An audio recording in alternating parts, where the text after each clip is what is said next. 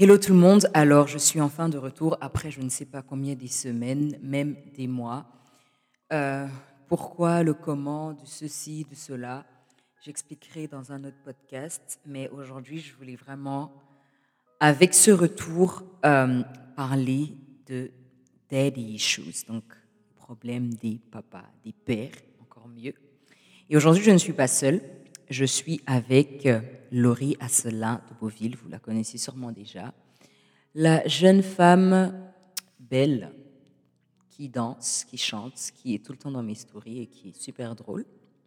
Alors, vous allez aujourd'hui entendre son histoire.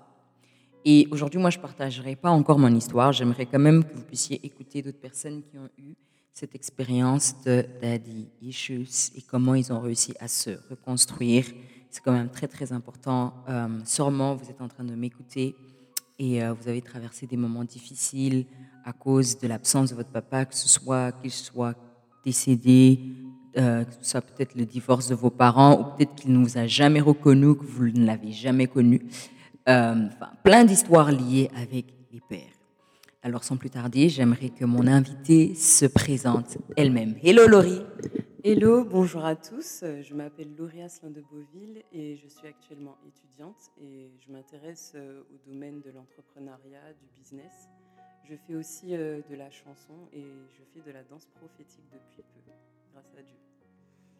Effectivement, euh, j'ai vécu des daddy issues, comme on le dit. Depuis mon plus jeune âge, j'ai pu vivre et voir tout ce qui se passait dans le foyer de mes parents. Et euh, c'est vraiment au travers de cela que j'ai dû apprendre à travailler sur moi et à guérir euh, des différentes blessures que j'ai pu connaître au travers de ces événements qui se sont passés. Euh, tout a commencé quand j'étais très petite. Il faut savoir que moi, j'avais toujours eu une très bonne relation avec mon père quand j'étais petite. Il jouait beaucoup avec moi, etc. etc. Et c'est vraiment lors de la séparation euh, qu'il y a pu avoir entre mes parents que j'ai vraiment connu cette solitude et euh, j'avais l'impression d'avoir perdu mes repères, c'est-à-dire que le meilleur ami que j'avais, la personne avec qui euh, j'avais tendance à jouer, à parler, à m'amuser, ben, avait disparu du jour au lendemain. Et c'est en fait au travers de ces événements finalement que il y a des blessures qui ont pu se créer au-dedans de moi, notamment euh, un manque de confiance en soi ou bien euh, la peur des hommes.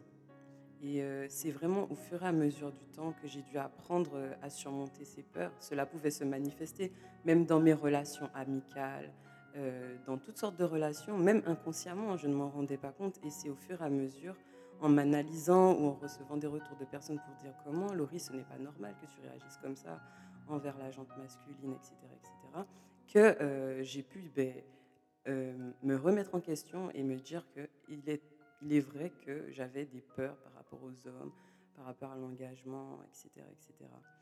Et euh, c'est vraiment euh, par la suite, au fur et à mesure du temps, que j'avais tendance à rechercher l'attention des hommes, etc.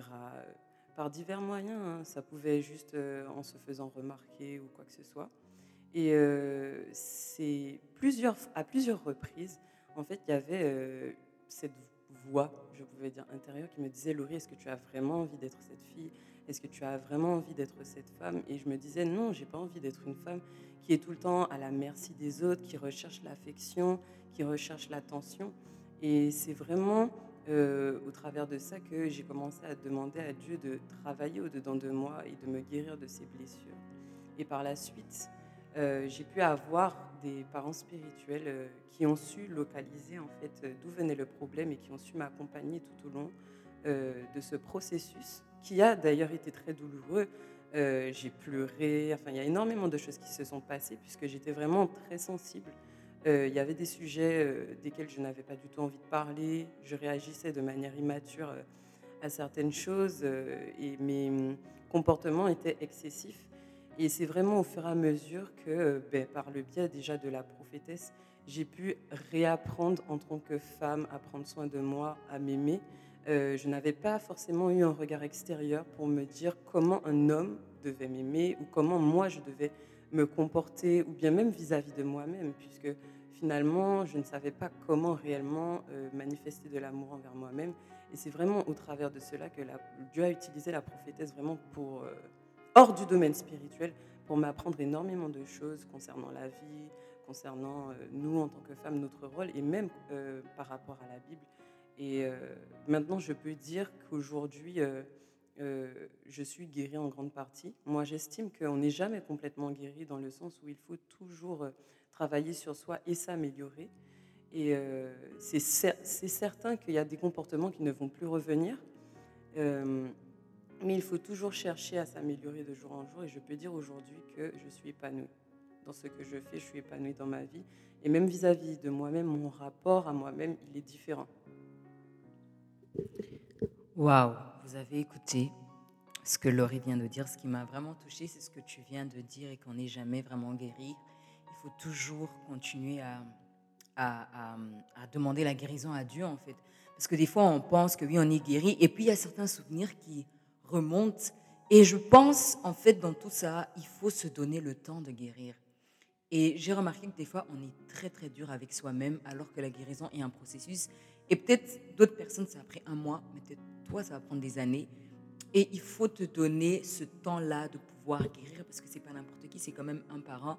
Et est-ce qu'aujourd'hui, tu peux te dire que tu pourras, genre, euh, pardonner ton père du fait qu'il y a eu tout ça qui s'est passé? Ou tu te dis que c'est aussi un processus?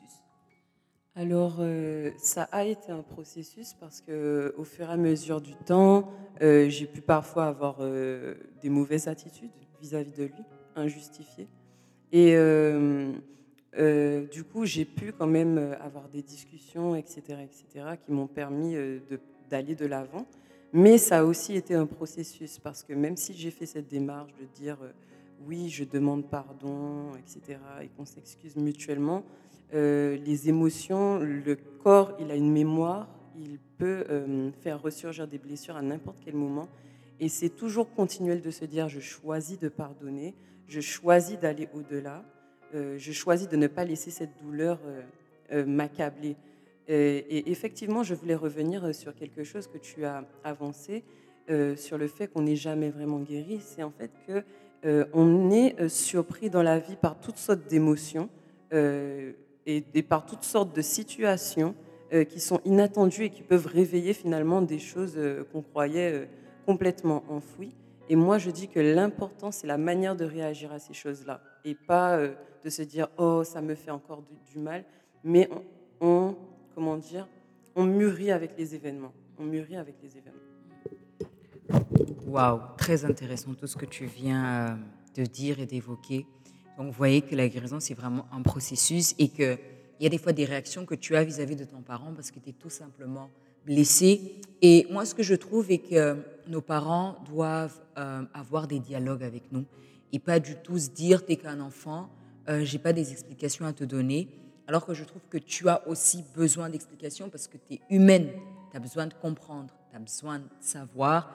Et euh, ce qui est difficile aussi dans les dead issues, lorsqu'on voit, par exemple, j'ai vu par exemple ma mère euh, souffrir de certains comportements de mon père et Comment est-ce que toi, tu as vécu de voir en fait ta mère souffrir de, cette absence ou de ces comportements-là?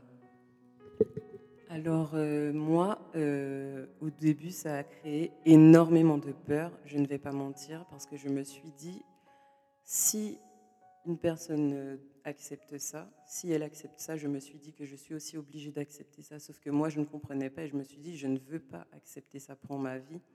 Et ça a créé énormément de peur en moi j'avais commencé à me dire que j'aurais été obligée de me marier avec quelqu'un que je n'aime pas, ou bien que j'aurais été obligée de me mettre avec quelqu'un euh, et de rester avec, même si je ne suis pas épanouie. Enfin, vraiment, j'avais une vision euh, déformée du mariage, euh, déformée de la vie de couple. Finalement, je ne savais même pas réellement qu'est-ce que c'était un couple, c'est-à-dire que je n'avais jamais observé réellement un couple dans la vie quotidienne, manifester de l'amour euh, l'un envers l'autre. J'avais tendance à voir ça dans la rue, parfois quand on voit des, couples qui se tiennent par la main ou qui manifestent de l'attention, mais je n'avais pas plus de notions que ça.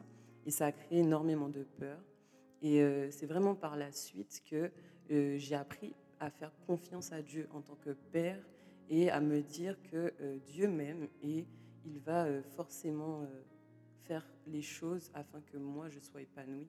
Bien sûr, sa volonté, mais afin que moi aussi je sois épanouie.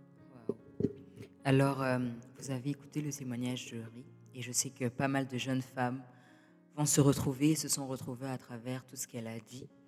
Et est-ce que tu as un dernier mot pour la fin?